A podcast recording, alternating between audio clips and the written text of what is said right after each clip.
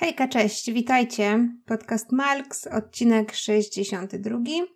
Słuchajcie, dzisiejszy odcinek nie będzie z serii tych lekkich odcinków. Ja odkąd dowiedziałam się o tej sprawie, to no nie mogę przestać o niej myśleć i jest mi tak naprawdę szczerze, po ludzku smutno. Ostrzegam Was najpierw, zanim przejdziecie dalej, że no, sprawa może nie dać Wam spokoju, tak jak nie daje spokoju mnie. Jeżeli możecie, to weźcie sobie coś, nie wiem, mocniejszego, jakąś mocną herbatę czy mocną kawę, bo to, co Wam za chwilę opowiem, jest nie tyle tylko smutne, ale wręcz napawa mnie takim gniewem, niemocą i takim poczuciem niesprawiedliwości. To tyle słowem wstępu. Zapraszam na jingle, a po nim pogadamy.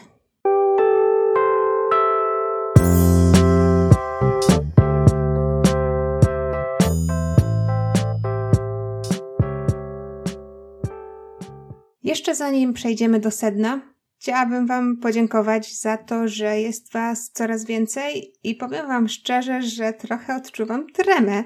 Jest to już odcinek y, 62, więc powinnam być zaznajomiona, wiecie, z tym, że gadam do mikrofonu i że ktoś tam mnie słucha. Ale jak czasami patrzę na te statystyki podcastu, to jestem naprawdę w szoku, że tak mnie chętnie słuchacie i tak jak mówiłam, mam troszeczkę tremę, bo wyobrażam sobie teraz tam o wiele więcej ludzi niż zamierzałam i to jest super. Naprawdę dziękuję Wam za to, jest mi mega miło. I też y, ta liczba odsłuchań wszędzie sprawia, że muszę, wiecie, pójść level wyżej za każdym razem, bo wiem, że Wy też macie gdzieś tam swoje oczekiwania i dzięki, że, że lubicie mnie słuchać. Po prostu na koniec odcinka jest też taki, no coś specjalnego dla Was. Przygotowałam bloopersy, bo jeżeli myślicie, że tak nagrywanie podcastu to jest takie, że siadam i jednym ciągiem mówię, co mi tam ślina na język przyniesie, to nie zawsze tak jest, więc możecie zobaczyć, jak to jest y, na końcu, ale najpierw wysłuchajcie podcastu, bo warto. To tak e, na lżejszą nutę coś, bo no, tak bardzo chcę Wam opowiedzieć tą historię i tak bardzo nie chcę jej zacząć. Mam taki ambiwalentny stosunek, ale postanowiłam ją Wam opowiedzieć, więc może już zaczniemy bez przedłużania. Sprawa będzie dotyczyć małego chłopca, 11-letniego Richarda Lee Heinza, juniora, znanego bardziej jako Cody Heinz. I zacznę ten odcinek od słów, które znajdują się na Facebooku. Jest dedykowana strona poświęcona Cody'emu, nazywa się Justice for Cody Heinz. Jak, to jak się czyta jego nazwisko, możecie zobaczyć w tytule tego odcinka. Uderza, naprawdę to wszystko uderza. Nawet jeżeli człowiek ma mało empatii, to w niego też uderzy i uderzyło też we mnie. Pozwólcie, że na początek tej historii przytoczę kilka słów od Cody'ego. Nazywam się Richard Lee Heinz Jr., ale jestem znany jako Cody Heinz. Uznany jestem za zaginionego od 12 września 2004 roku. Nie prosiłem o takie życie i nie zasłużyłem na nie. Miałem tylko 11 lat. Moje siostry i ja cierpieliśmy z powodu fizycznego i psychicznego znęcania się nad nami przez naszego ojca i macochę. Zanim zniknąłem, byłem bity za to, że nie pozmywałem naczyń i nie umiałem poprawnie wymówić słowa makaron. Nie zasłużyłem na życie, które mi dano. Proszę świat, aby był moim głosem. No, ja mam już ciarki. Podejrzewam, że część z Was również. A jeszcze nie zaczęłam historii. Ale po tym krótkim wstępie już wiecie, o czym do Was będę mówić.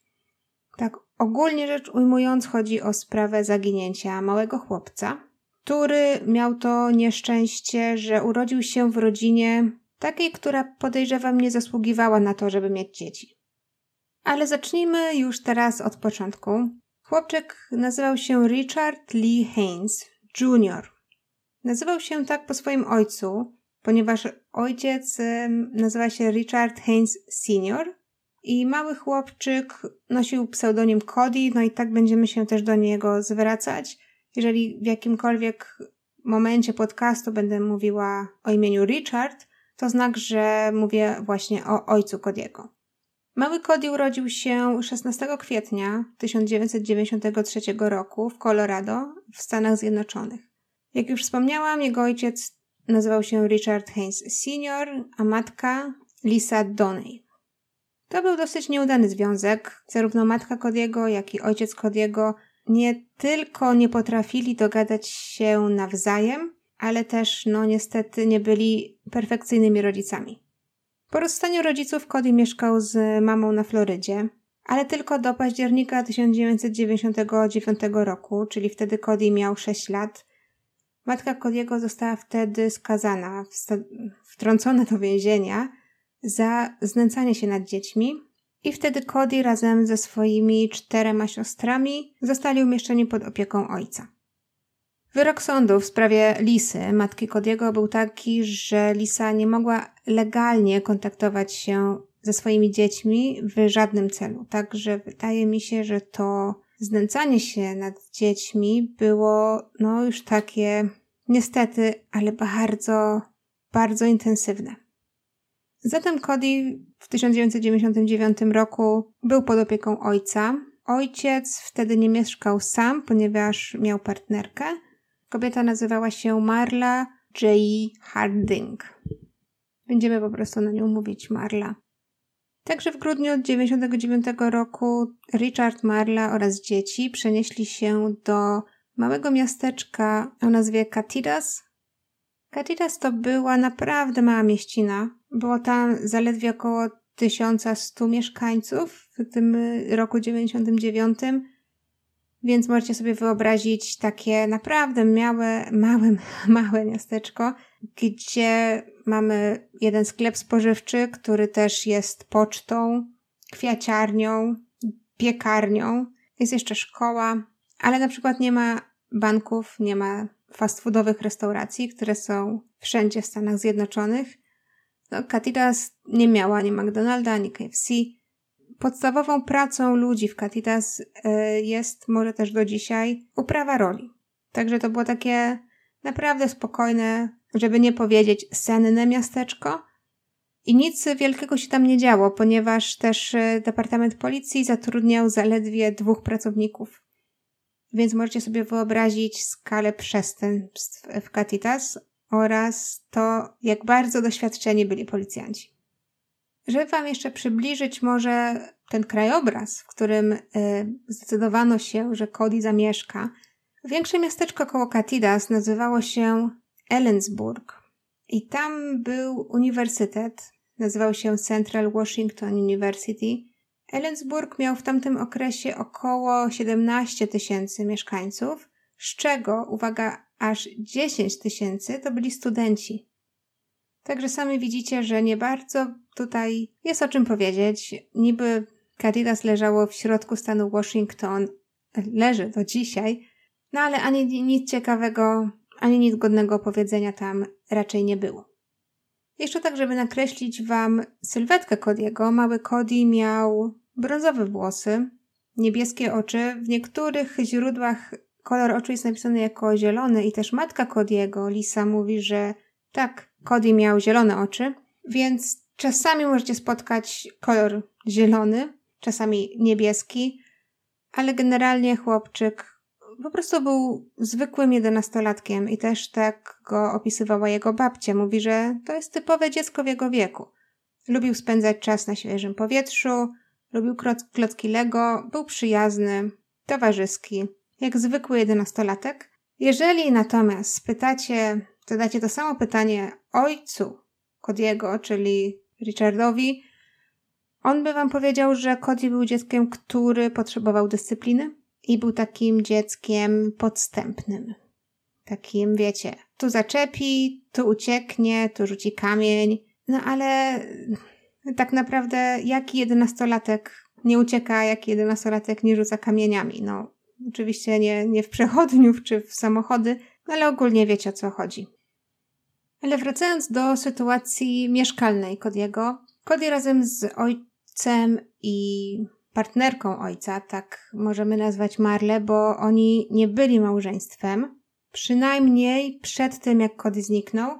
Potem wam powiem jeszcze, co się wydarzyło po zniknięciu chłopca, bo w niektórych źródłach jest napisane, że Marla i Richard jednak się pobrali po tym, jak Cody zaginął. I właśnie tutaj rodzą się też pytania dodatkowe, czy mieli do tego powód, czy nie, ale już tu będziemy mówić e, o tym trochę później. Teraz opowiem Wam o, o, sytuacji właśnie tej mieszkalnej, bo Richard wynajmował mieszkanie, można by tak powiedzieć. To nie był dom taki normalny, który wyobrażamy sobie, że jest w Stanach Zjednoczonych. Richard wynajmował e, mieszkanie z dwiema sypialniami. Pod spodem były po prostu jakieś, można to powiedzieć, lokale użytkowe, czyli na przykład jakiś e, sklep czy apteka, coś, coś takiego. Tak jak mówiłam, Cody miał cztery siostry. W jednym pokoju, właśnie w tej jednej sypialni spały cztery siostry, a Cody miał swoją sypialnię razem z ojcem oraz jego partnerką.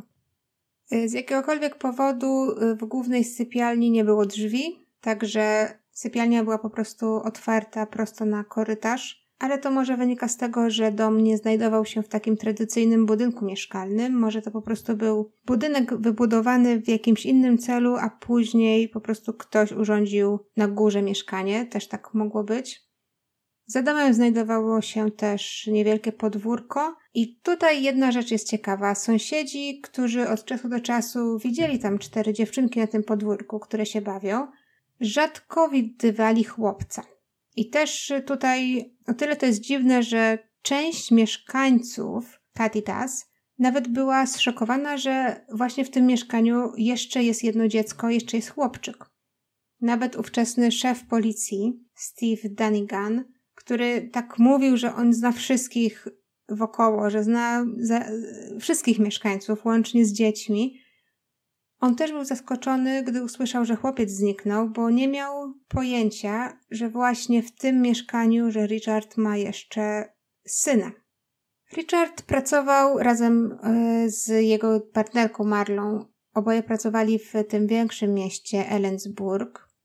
Marla pracowała jako pracownik socjalny, a Richard był kierowcą holownika. W 2001 roku, kiedy Kody miał 7 lat, poszedł do szkoły w Katitas.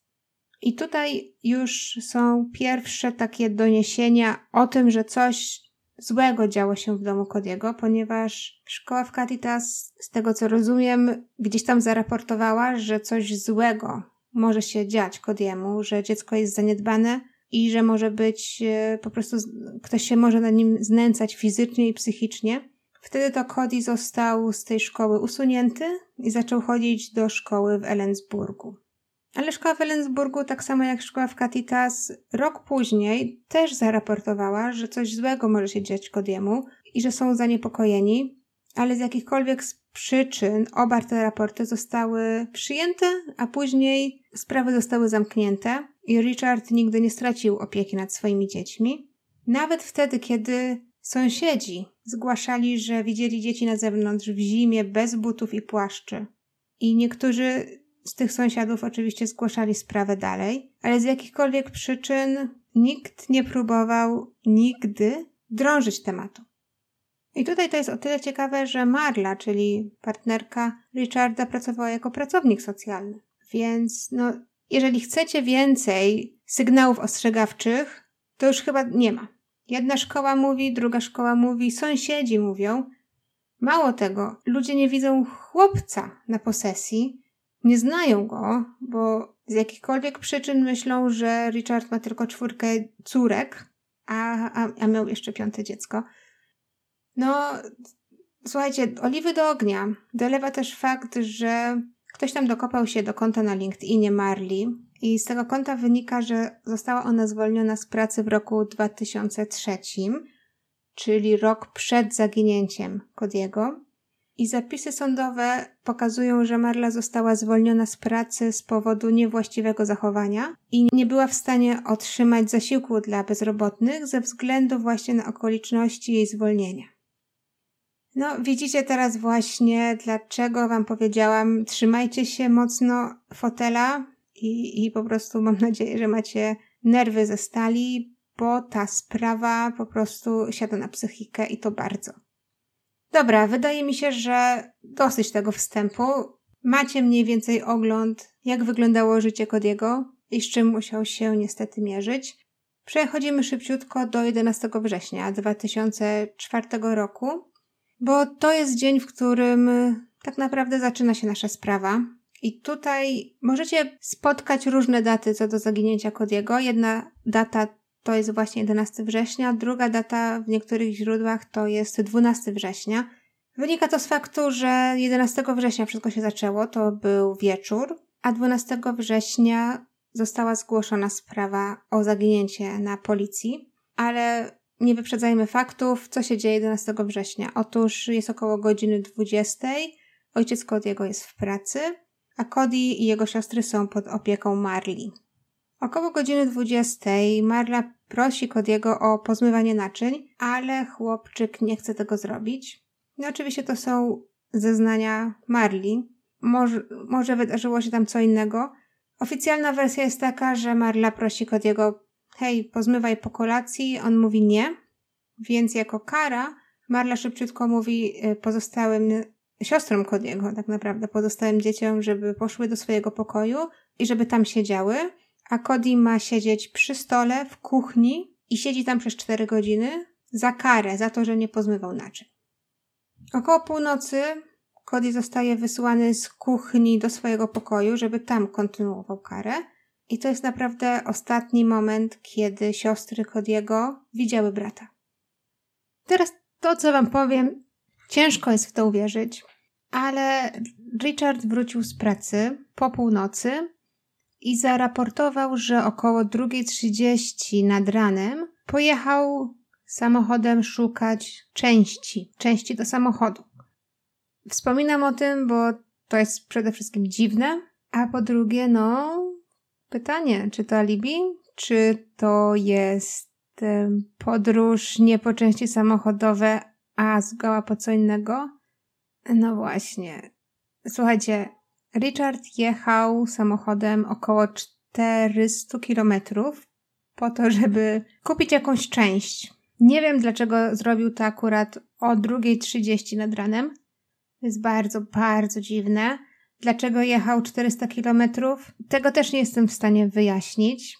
Nie jestem pewna też dlaczego, ale organy ścigania potwierdziły, że Richard właśnie jechał 400 kilometrów w nocy po części samochodowe. Zostało to jakoś udowodnione. Może to był samochód służbowy i były tam przyrządy do, do mierzenia czasu jazdy i przyrządy do mierzenia dystansu. Podejrzewam, że tak, bo jak inaczej mogliby w 100% potwierdzić, że to i to się wydarzyło. No ale przyznacie sami, że druga 30 nad ranem, tym bardziej jak człowiek jest po pracy. Wracasz o północy, druga 30, wyjeżdżasz po części samochodowe 400 kilometrów od domu. Rozumiem, że Katitas to jest malutka mieścina i że tam pewnie nic nie jest otwarte po 18, no ale część samochodowa mogłaby poczekać. Tak mi się wydaje. Nie wiem, po prostu mówię, co myślę. Ale już pomijając Richarda i jego nocne wyprawy, co się wydarzyło w domu? Cody był wysłany do, do swojej sypialni o północy. Następnego ranka siostry Cody'ego się obudziły i zobaczyły, że przed drzwiami, gdzie był Cody, ustawiony jest rząd krzeseł. Na krzesłach jest notatka, która mówiła, żeby trzymać się z daleka od pokoju Cody'ego, ponieważ chłopak dostał szlaban i musi po prostu być przez jakiś czas sam. Dziewczynki były niewiele starsze od Cody'ego, także słuchały się rodziców. Nawet jeżeli to wszystko wydaje się tak absurdalne, no ja też bym się słuchała rodziców, pewnie wy też się słuchaliście rodziców. Oczywiście z perspektywy osoby dorosłej to już inaczej wygląda, no ale dzieci to dzieci. One czasami nie wiedzą lepiej. Tym bardziej, że dziewczynkom można było wtedy oglądać telewizję do woli przez cały dzień, więc no i zajęły się tą rozrywką, a powiedziano im, że nie wolno pukać do Kodiego, nie można z nim rozmawiać, no więc po prostu tego nie zrobiły. O godzinie 16, 12 września, Richard wraca do domu z tej swojej podróży po części samochodowe i właśnie pomiędzy 16 a 17 on i Marla postanawiają po raz pierwszy sprawdzić, co u Cody'ego. No jakby chłopczyk nie to, że został sam na 14 godzin, czy, czy tam ileś, no to przecież co? Nie musiał jeść, nie musiał pić, nie musiał wyjść do toalety? No nie, no przecież miał karę. No to siedź w pokoju nie wychodź, nie? No właśnie, ta pauza tutaj jest zamierzona. Słuchajcie, pomiędzy 16 a 17 Richard i Marla sprawdzają pokój Cody'ego. Oczywiście okazuje się, że chłopca tam nie ma. Surprise, surprise. Zatem co pozostaje o 18.30 dzwonią na policję, aby zgłosić, że Cody uciekł z domu. Z raportu wynika, że Cody zaaranżował swoje łóżko, tak jak widzimy w filmach, gdy nastolatkowie faktycznie gdzieś tam wychodzą na noc, jak wkładają koce, czy, czy poduszki, czy jakieś maskotki pod koc, żeby zaaranżować, że tam faktycznie jest jakaś osoba i, i, i śpi. No to taka właśnie scena była w, w pokoju Kodiego na łóżku. Pod kocem były maskotki. Łóżko było tak pościelone, żeby wydawało się, że Cody jeszcze w nim jest i śpi. Z jego pokoju zniknęła torba z ubraniami, która tak naprawdę później była znaleziona w szopie obok, ale to za chwileczkę. Richard zasugerował policji, że Cody mógł uciec, aby zobaczyć się z matką na Florydzie. Więc Richard dokonał wszelkich starań, żeby przekonać funkcjonariuszy, że, że Cody po prostu sam zaplanował swoją ucieczkę, wziął plecak, spakował w niego ubrania, pojechał do matki. No, okej. Okay. Każdy z nas był jedenastolatkiem. Generalnie to jest idealna ucieczka dla każdego jedenastolatka. Aranżuję łóżko tak, jakbym w nim spał, biorę parę ubrań, wychodzę przez okno i dalej idę do mamy. No tak. Wy pewnie pamiętacie, co ja przed chwileczką wam powiedziałam, że matka Kodiego, Lisa, została skazana i zabroniono jej kontaktów z dziećmi, ale Cody najprawdopodobniej o tym nie wiedział. No, on miał 11 lat, więc czego miałby wiedzieć takie rzeczy? To po pierwsze. Po drugie, torba z ubraniami, tak jak i rower Kodiego, zostały znalezione w szopie obok domu. To trochę przeszkadza w tej teorii o ucieczce Kodiego, bo po co chłopak miałby zadać sobie tyle trudu, żeby spakować swoją torbę, żeby ją po prostu znieść na dół, tylko po to, żeby ją potem ukryć w szopie? Czego nie mógłby po prostu wziąć torby na plecy i pojechać rowerem gdzieś? Jakby chciał uciec, no to teoretycznie rzecz biorąc, każde dziecko chyba tak planowałoby swoją ucieczkę. Tak myślę. I teraz tak, jest parę zeznań świadków, którzy mówią, że widzieli Kodiego w okolicy zaraz po jego zaginięciu. Ktoś zeznał, że widział Kodiego w pobliskim sklepie, tak naprawdę w tym sklepie All in One, który znajdował się najprawdopodobniej po drugiej stronie ulicy od mieszkania, w którym mieszkał Cody. Ktoś go tam widział jedzącego chipsy, jednakże żadne z tych zeznań nie są takie potwierdzone i zweryfikowane. I na tę chwilę policjanci uważają, że Cody po prostu uciekł z domu, ponieważ chciał jakby może zamanifestować to, jak był traktowany. Nie chciał już mieszkać ze swoimi opiekunami. To, że mógłby pojechać do swojej matki na Florydę, oczywiście policjanci się tego chwycili, ale oczywiście zostało to sprawdzone i Cody nigdy na Florydzie się nie pojawił. Tutaj teraz mamy taką słodką, gorzką nutę do tej całej historii ponieważ gdy na światło dzienne wyszedł fakt, że nikt z dorosłych nie sprawdził, co dzieje się z Kodim przez około 18 godzin, nie dał mu jeść, tak jak mówiłam, nie dał mu pić, nie pozwolił wyjść z pokoju, żeby chociażby skorzystać z toalety. Około po tygodniu od zaginięcia Kodiego czwórka jego sióstr została umieszczona w opiece zastępczej. Służby socjalne zabrały dziewczynki z domu, ponieważ no, powodem był brak nadzoru osób dorosłych oraz znęcanie się nad nimi. Zaraz po zaginięciu Cody'ego Richard nie pozwolił, aby przesłuchano jego córki. Kolejnym taką czerwoną flagą w tej całej historii jest fakt, że zamiast szukać, skupić wszystkie swoje siły na szukaniu swojego dziecka, Richard i Marla postanowili się ochajtać Zatrudnili też prawnika oraz nie chcą współpracować z policją. Oczywiście reszta rodziny Kodiego, czyli dziadkowie, czy, czy wujostwo, czy kuzynostwo, naprawdę się stara do, do dnia dzisiejszego, ponieważ Cody nie został jeszcze odnaleziony. Starają się ze wszystkich sił, współpracują z kimkolwiek się da, a ojciec z macochą, no, nabrali wody w usta, mówią skontaktuj się z moim prawnikiem. No, ciutkę to dziwne. Do tej pory w jakichkolwiek sprawach, o których wam opowiadałam, rodzice chwytają się wszystkiego, czego można. Czy to jest policja, czy to są jacyś inni funkcjonariusze, jak FBI, czy, czy detektywi, czy nawet prasa. Zawsze i wszędzie wam mówiłam, że rodzina nagłaśnia sprawę jak tylko może, bo zawsze istnieje to ziarenko nadziei, że ktoś tam dowie się o zaginięciu i będzie miał jakieś informacje, albo będzie znał kogoś, kto ma jakieś informacje. To jest ważne. A ojciec mówi nie, ja wam nie pomogę, powiedziałem już tyle co wiem i kropka. Również lokalna policja oraz wolontariusze w Catitas zaangażowali się w sprawę Kodiego. Ludzie, łącznie z armią, poszli na poszukiwania. Zaangażowano też helikopter. Rozwieszano plakaty. Do poszukiwań włączono też psy tropiące, ale niestety psy wyłapały tylko zapach Kodiego w takiej dzielnicy, gdzie chłopak zazwyczaj się bawił na zewnątrz, ale to było tylko tam. Psy zatrzymały się na tym placu zabaw i, i nie poszły nigdzie indziej. Znalazłam też wypowiedź szeryfa, o którym już wspominałam, tego szeryfa, który mówił, że znał wszystkich u siebie w mieście. Mówił, że na tę chwilę przeszukaliśmy wszystko, co można było przeszukać, wyczerpujemy już środki, jednakże jesteśmy zaangażowani w śledztwo i chcemy znaleźć Kodiego.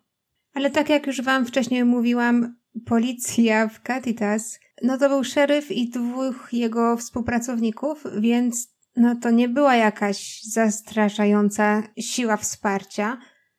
Wolontariusze, no wolontariusze oczywiście mogą iść szukać, ale wolontariusz to nie jest policja. Wolontariusz nie wie, jakie są procedury, jak załatwia się takie sprawy zaginięcia dzieci. A policja w Catitas podejrzewam, że nie miała zbytniego doświadczenia w takich rzeczach, no co nie ułatwiało znalezienia Kodiego, niestety. Przenosimy się teraz do roku 2005. Mówiłam wam, że siostry Kodiego nie mogły kontaktować się z policją, z prasą, no z kimkolwiek, po prostu bo ich ojciec zakazał im mówienia o sprawie Kodiego. Jednakże doszłam do informacji, że dziewczynki zaczęły w końcu mówić, może okazało się, że to jest wszystko po prostu dla nich za dużo i w końcu chciały coś powiedzieć, chciały, żeby świat usłyszał coś od nich.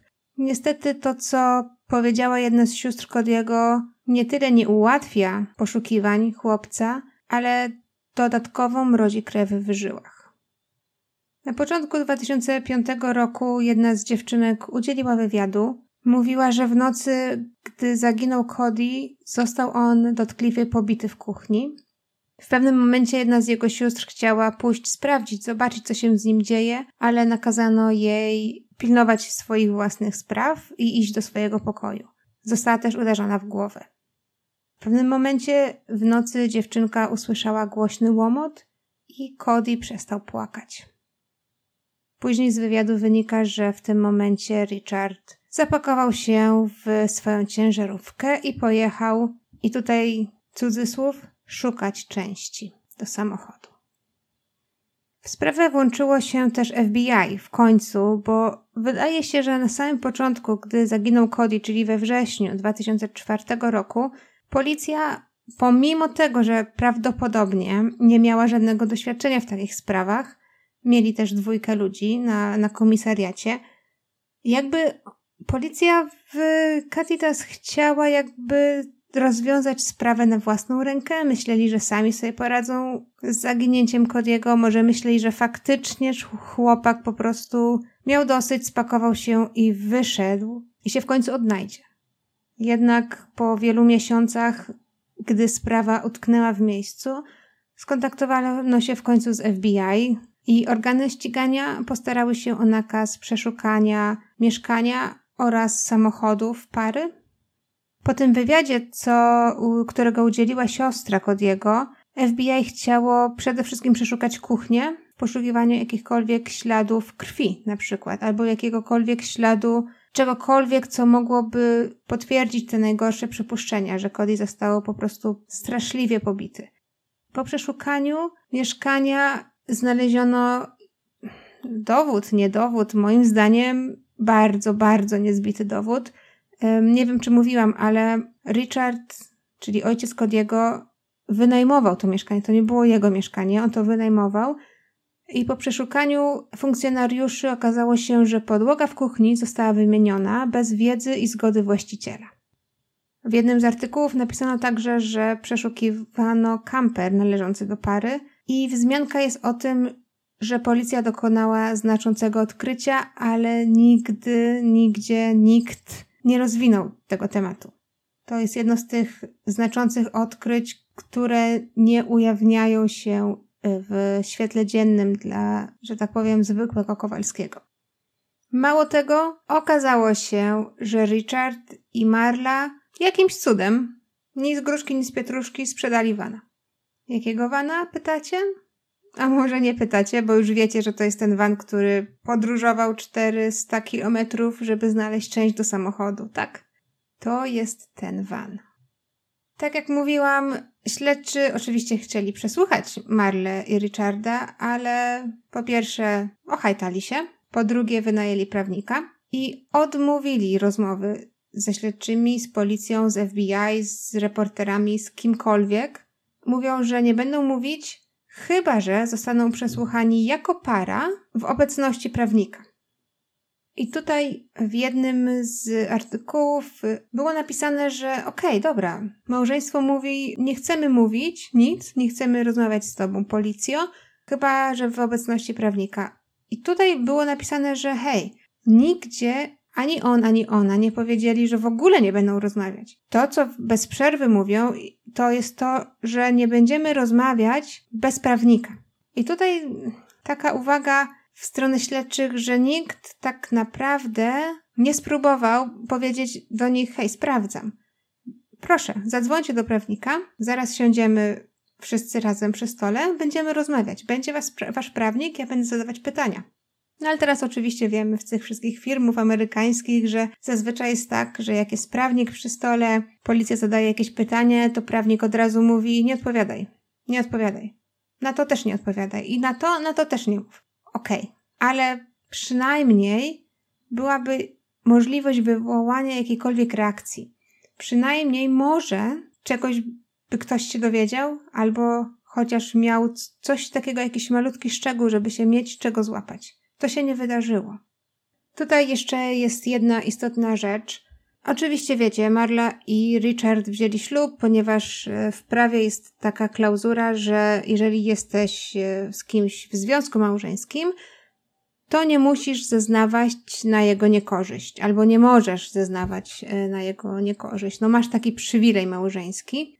Jednakże to są sprawy, które wydarzyły się w trakcie trwania małżeństwa, a no Cody zaginął, małżeństwo wydarzyło się później, a poza tym mm, wzmianka jest taka, którą gdzieś tam przeczytałam, że para już nie jest w związku małżeńskim i się rozstali jakiś czas po ślubie, więc tutaj też nikt jakby nie chciał zahaczyć o to wydarzenie i spróbować popchnąć dalej sprawę.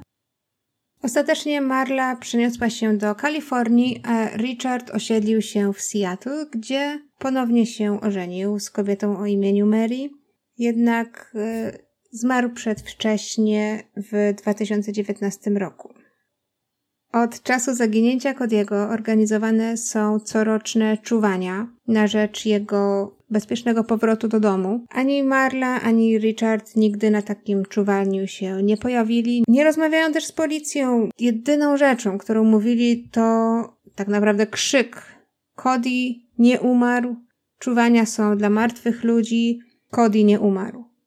Ponadto Richard nigdy nie odwiedził swoich córek w rodzinie zastępczej, Pamiętacie, mówiłam, że zostały po prostu wyciągnięte z tego domu i umieszczone w rodzinach zastępczych. Richard nigdy się nimi nie zainteresował, nigdy nie poszedł ich nie odwiedzić. Jakby dla niego jednego dnia ma piątkę dzieci, a tydzień później żadnego. I tutaj przechodzimy do teorii, chociaż wiem, nie muszę chyba nic więcej mówić, ale jednakże tak, żeby tradycji stało się zadość, albo z kronikarskiego obowiązku powiem wam, że gdzieś tam w internecie krąży więcej niż jedna teoria, co mogło stać się Kodiemu. Ale zacznę od tej najbardziej rzucającej się w oczy, że tak powiem. Sądząc po tym, co przeczytałam, sądząc po wypowiedziach innych w internecie, czyli tak jak zazwyczaj sprawdzam komentarze, to co stało się Kodiemu to niestety Marla zakatowała go na śmierć albo prawie blisko śmierci, a ojciec Kodiego wywiózł ciało tym vanem, który jechał 400 kilometrów w tej i we w te w poszukiwaniu części samochodowych. I wiem, że teraz 99% ludzi myśli podobnie, ja też tak myślę, ale to się po prostu nie mieści w głowie. Marla, która pracowała, aby pomóc właśnie takim dzieciom, sama była oprawcą. No i co, 11-letni chłopczyk niekoniecznie zawsze musi chcieć myć naczynia po obiedzie. No ale to nie oznacza, że niestety, no, doprowadzasz do takiego stanu, gdzie, gdzie nie wiesz co robić i, i, i bijesz go do nieprzytomności. No a ojciec? To jest, to jest taka sprawa, gdzie po prostu nie możesz logicznie poukładać sobie puzli. Jak rodzic może doprowadzić do czegoś takiego? To jest twoje dziecko, ty go kochasz najmocniej, jak potrafisz i chcesz go bronić. No a tutaj niestety, ale wszystkie dowody wskazują na coś zgoła zupełnie innego. I tutaj przeczytałam bardzo fajny komentarz, króciutki, ale jakby w punkt. Jedna osoba mówiła, że jedyną zagadką tej sprawy nie jest to, gdzie jest Cody, albo co stało się z Codym, ale to, w jaki sposób ludzie odpowiedzialni za jego zniknięcie żyli normalnym życiem. Ponieważ nikt nigdy nie został skazany, nie było żadnego śladu, żadnego takiego faktycznego podejrzanego, pomimo tego, że my wszyscy wiemy, kto jest podejrzanym. Ale widać, nie było żadnych prawnych podstaw do tego, aby aresztować czy Marle, czy Richarda. No i okazuje się, że jedno i drugie żyli, ży, ży, jakby się nic nie stało. Wiele można mówić o tej teorii, ale przejdę do następnej. Następna teoria mówi, że Cody uciekł z domu z własnej woli, że pomimo, że spakował ten plecak i pomimo tego, że zostawił rower, to po prostu uciekł. Zostawił plecak, bo chciał po niego wrócić w jakimś momencie w przyszłości. Nie ma to za bardzo sensu, ale mówię wam, że, że tak jest. Gdzieś tam w internecie, jeżeli będziecie chcieli sprawdzić dalej informacje o tej sprawie, to natkniecie się na, na taką teorię, także mówię. Trzecia teoria jest taka, że Cody uciekł, ale nie uciekł tak, że wy, wyszedł przez okno albo przez frontowe drzwi, ale schował się do ciężarówki ojca i w momencie, kiedy ojciec pojechał szukać części, no to gdzieś tam wyskoczył. W jakimś tam mieście po drodze. No, ojciec Kodiego przejechał 400 kilometrów, więc trochę tych miejsc po drodze było.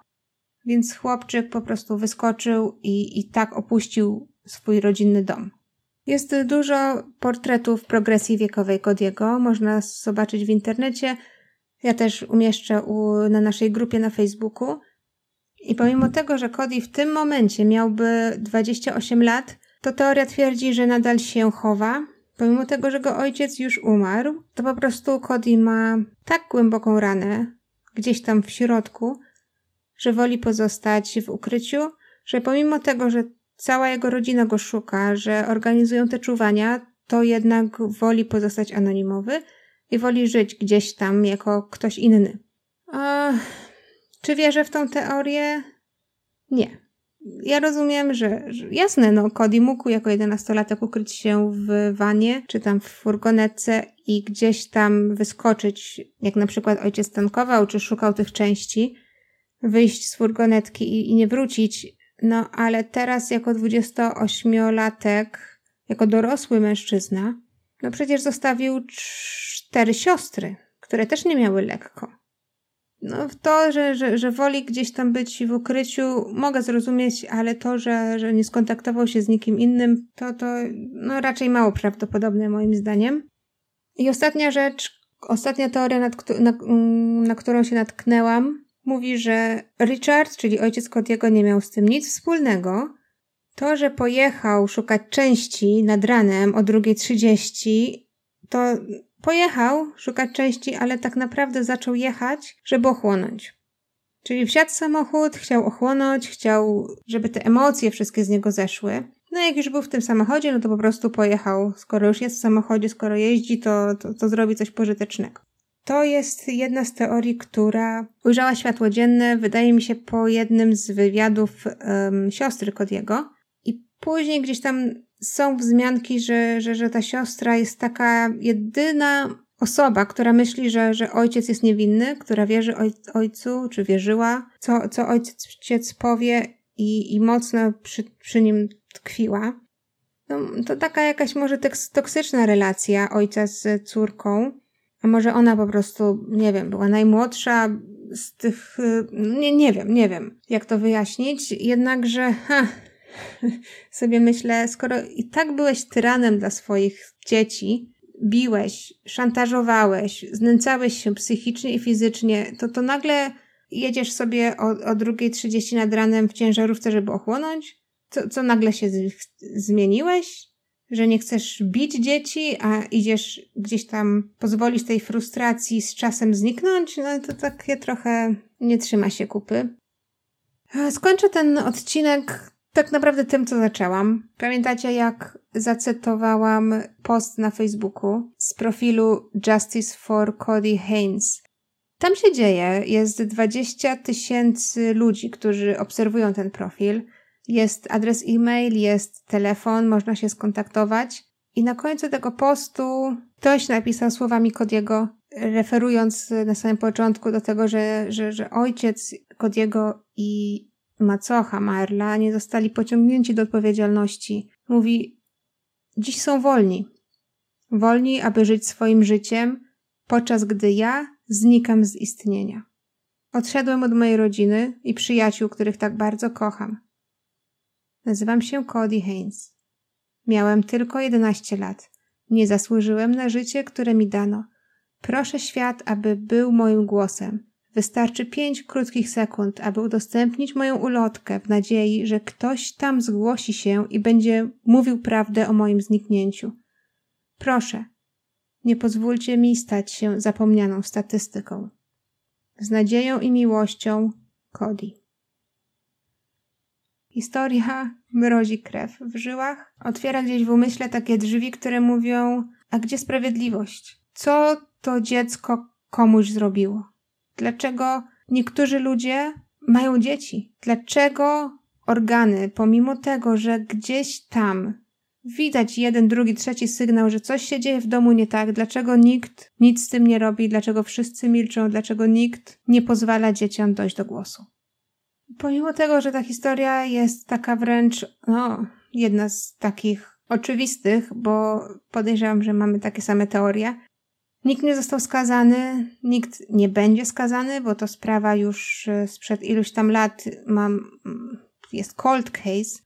Jest ta grupa na Facebooku, ludzie nadal się włączają, ludzie próbują gdzieś tam postować ulotki, zdjęcia Kodiego. No my tutaj w Polsce raczej nie mamy takiego wielkiego impaktu na to wszystko, no ale gdzieś tam chociaż jak pomyślimy o Kodim, może kiedyś Mam nadzieję, że nie, że nikomu się nie zdarzy taka sytuacja, że będzie musiał interweniować, ale w razie gdyby gdzieś tam coś kiedyś nie do końca się działo dobrego w, w waszej społeczności, u waszych sąsiadów, reagujcie. Jeżeli macie przypuszczenia, że coś się dzieje złego jakiemukolwiek dziecku, reagujcie.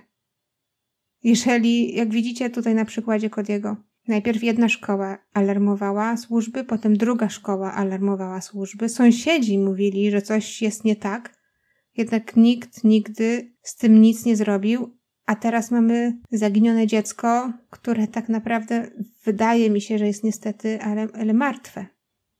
Więc no, trzeba odetchnąć teraz głębokim wdech i wydech, bo no, ta sprawa naprawdę zostaje.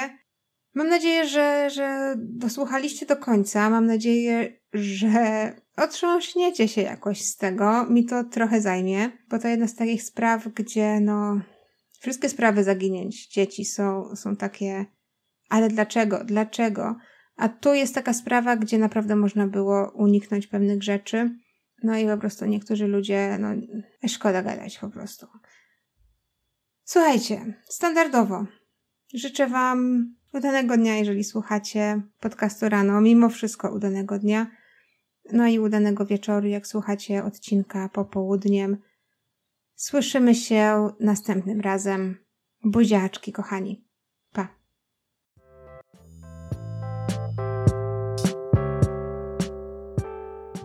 Teraz bloopersy. Dla tych z Was, którzy gdzieś tam teraz są w drodze. Nie, jeszcze raz. Słabe to jest. Słabe, słabe, słabe, jeszcze raz. On z drugiej strony mówi, że dziecko. Cody był taki, który, takim dzieckiem, który. Jeszcze raz. Nie była w stanie otrzymać zasiłku bezroboci, bez zasiłku dla bezroboci. To trochę kanibalizuje się z faktem o ucieczce Kodiego. Nie z faktem, jeszcze raz. Obok roweru, czego, czego nie znalazł. I organy ścigania wydali. Jeszcze raz i organy ścigania postarały się o nakaz przeszukiwań. Od czasu zaginięcia Cody'ego organizowane są coro, coro, nie.